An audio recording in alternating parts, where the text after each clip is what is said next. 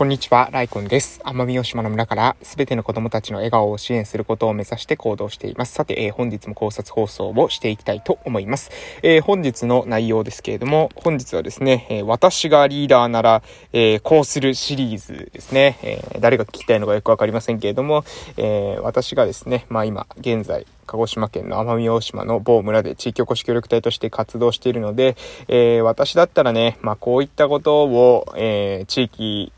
の、なんだろうな、あの、もしね、私が地域で、えー、有力者だったらですね、こういったことを取り組むかなって思うことについてですね、話していこうかなと思います。まあ、過去の配信の中でもね、何回か触れてる内容と重複するかもしれませんけれども、えー、改めてね、聞いていただけますと幸いでございます。ということで今日やっていきましょう。今日の内容は、えー、そうですね、えー、エネルギーの自立についてでございます。えー、エネルギーのね、え自立、エネルギーの、まあ、地産地消と言ってもいいかもしれません。え分散化っていう言葉を使ってもいいかもしれませんね。えこれをですね、私は進めていきますよ、ということでございます。えで、えなぜこういうことを言うのかということに関してね、えもう少し掘り下げて説明していきたいと思いますけれども、まずね、えまずは、え時代の流れとしてですね、えカーボンニュートラルとかですね、SDGs っていうですね、まあ、社会的なですね、ムーブメントが起きてますよね。えー、持続的、えー、違う、持続可能な社会に、えー、社会を、えー、して、持続可能な、えー、サステナブルな社会にしていくために、えー、今までのそのやり方、まあ、地球に環境負荷をかけて、私たちの豊かさをですね、私たちの豊かさを得るというような、そういう、えー、やり方ではなくてね、えー、今ま、これから先は地球に優しい、えー、私たちの、えー何ですか、活動っていうのを目指しましょうと。えー、経済も、えー、それを応援しましょうというようなですね、まあ、流れができてきているわけです。で、えー、ですので、まあ、今のね、日本のその火力発電とか、えに頼っているって、まあ、言っていいのかな？え火力発電とか、まあ、他のエネルギーもありますけれども、えそういった、まあ、なんだろうな、あの、火力発電をじゃあ止めて、止めた時にですね、日本でエネルギーがじゃあどれだけね、あの、実質賄えるのかっていうと、これかなり厳しいわけですよね。えー、なので、えー、これから先、どんどんどんどんですね、えー、クリーンなエネルギーっていうものが、まあ、進められてくるんじゃないかなというふうに思うわけです。で、そのクリーンなエネルギーっていうのは、まあ、えっ、ー、と、大きく二つがですね、まあ、世界的にはですね、標準では、えー、風力発電、そして、えー、太陽光発電。この二つがですね、まあ、世界の、まあ、クリーンエネルギーの二大巨頭なわけでございますけれども、まあ、その他にもね、まあ、様々あります。まあ、その他、まあ、水力とか、水力とかですね、えー、小規模水力なんていうものもあるみたいですね。小さな川につける小規模水力。えー、あとはですね、バイオマスとかですね、えー、そして地熱とか、えー、波力。なんていうものもですね、えー、あるみたいですけれども、えー、そういったまあ様々なね、ものが一応ありはするんです。で、この、今、いろんなものがある中で、まあ私がね、えー、やるんだったら何かなって思った時に、これはね、もうね、風力か太陽光ですね。うん。私だったらまあこのどちらかにするかなと思います。で、じゃあ、それぞれですね、まあメリット、デメリットもあると思っていて、風力に関してはですね、えー、奄美大島で一番恐れなければいけないのは台風でございます。えー、台風がですね、来ますので、その台風で壊れる可能性っていうのがですね、私は一番の、まあ風力発電のリスクなんじゃないかなと思っているわけです。なので、えー、風力に関しては、その台風で、えー、もう壊れない、えー、そういった設計であったりとか、まあそういった、えー、開発をですね、目指しているところもあるわけですね。私が知っているところだと、えー、チャレナジーだったかなチャレナジー、え、石垣島かどっかでもうすでに、え、実験をしていると思いますけれども、あの、いわゆるですね、プロペラがついているような風力発電ではなくて、なんていう、なん、なんとか効果、えー、ごめんなさいね、私もちょっと度忘れしてしまいましたけれども、えー、風の向きに対してですね、そのプロペラによって風を受け止めると、風が強くなるとですね、プロペラがぐんぐんぐんぐん回ってですね、最終的に、えー、破損してしまうらしいんですよ。えー、ですので、そういった、なんだろうな、あの、プロペラの、一般的なプロペラの形ではなくてね、えー、なんていうのかな、こう、筒、筒状、筒を3本くらい立てて、それを回すっていう、もうこれどうしてもですね、説明するの難しいですけども、チャレナジーっていう風にですね、検索していただけるとですね、えー、まあ、強風にも強い、え風力発電の装置が出てきますので、それを、え一度見ていただけたらいいかなと思います。まあそういう感じで、えー、風力に関しては台風対策がしっかりできたもの。そして太陽光に関しては、これはもうちょっと太陽光の方が私は風力よりもちょっと深刻な課題かなと思うんですけれども、えー、奄美大島ですね、えー、雨が多いんですよね。亜熱帯地域で雨が多いので、まあ、逆に雨が多いから自然が豊かだったりするわけなんですが、まあ、固形無数ですね、え地域なわけでございます。ですので、えシンプルにですね、太陽光に関しては採算が取れるのかなっていう心配と、あとプラス先ほども言いました、台風などでですね、まあ、石が飛んでいったりしてですね、えー、太陽光パネルが壊れてしまうっていう、そこのリスクがあるなというふうには、え感じております。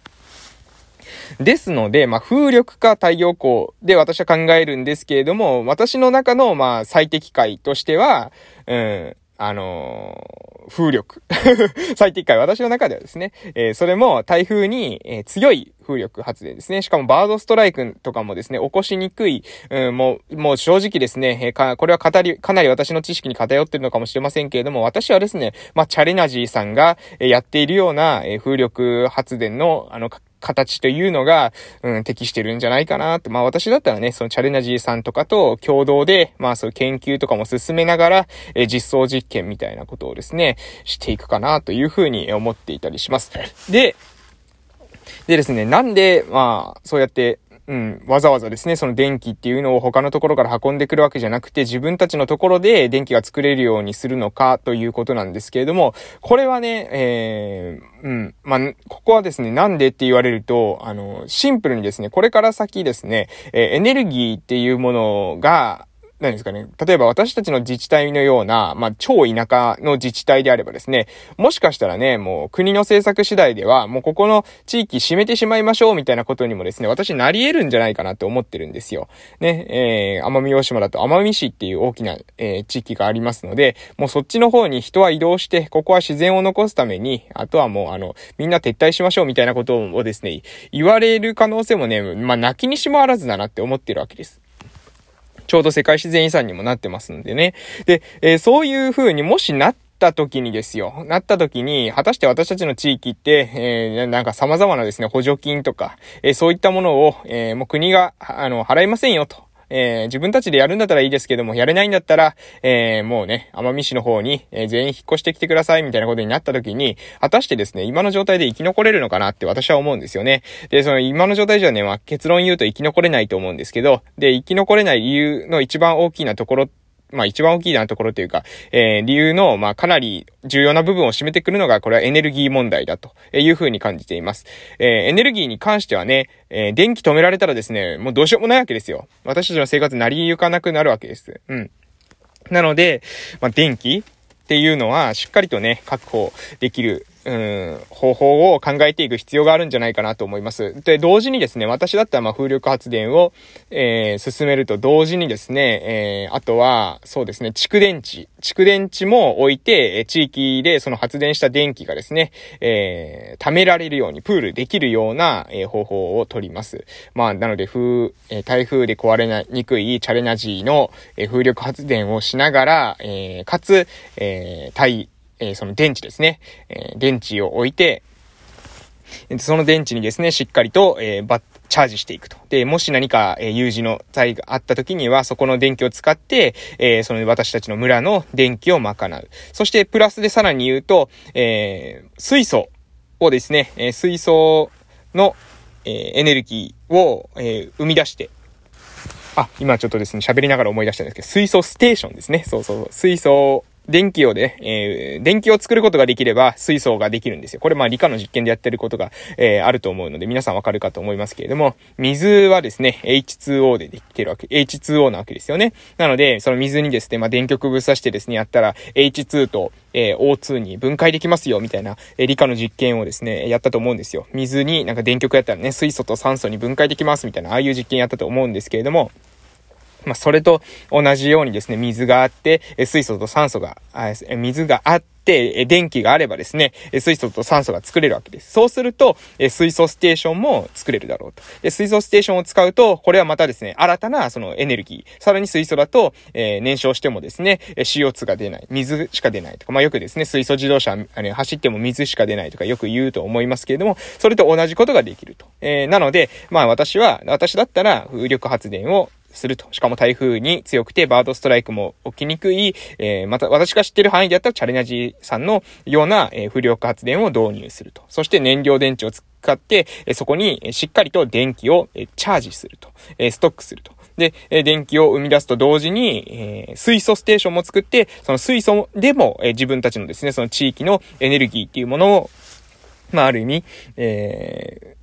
ー、ストックできる。ようにする。まあ自分たちの地域のエネルギーというものは自分たちで賄っていくっていうことができるようにしていくっていうことを、まあ私がね、えー、もしなんか、えー、お金がたくさんあったりですね、えー、地域で重要なポストについてたらね、そこをするかなっていうふうに、えー、思っているところですので今日はそういった話をしました。えー、ま、私たちがですね、これからこの地域でね、住み続けていくためには様々なね、えー、工夫とか、今までしてきた様々なしがらみ、依存っていうのをね、えー、抜けていかないといけないと思うんですよ。で、基本的には自分たちで考える。自分たちで考えて、自分たちで、えー、生活ができていけるようにみんなで協力していく。共同体としてですね、えー、存続をかけて、えー、頑張っていくことが重要なんじゃないかなと思います。まあなんかね、話してる、話だけ聞いてるとふわふわしてるかと思いますけれども、えー、そのためにはね、地産地消、まあ、食料、食料だけが地産地消ってよく言われるんですけども、食料の地産地消は完全にはね、もしかしたら成し遂げられないかもしれません。まあ、ここの地域だけでね、育たない作物もあると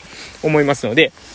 私はそれ以上にね、電気とか、あとね、通信、ね、これも前回話してますけど、オンラインとかテクノロジーを導入しましょうとか、えー、っていう話も、えー、以前もし以前しましたが、えー、そういったところに注力していく。そこに対してですね、リソースを割いていくってことをすると、うん、まだまだね、私たちの地域も、えー、これから先もですね、えー、生きながらえるのではないでしょうかというふうに思いますので、ぜひですね、もしこの話をですね、誰か聞いていましたら、うん、あの、心の隅にですね、えー、止めていただけますと嬉しいなというふうに思います。私はね、できる範囲で、えー、コツコツと自分のできる行動を積み上げてまいりたいと思います。ということで今日はこの辺で終わらせていただきたいと思います。それではまたお会いしましょう。失礼しました。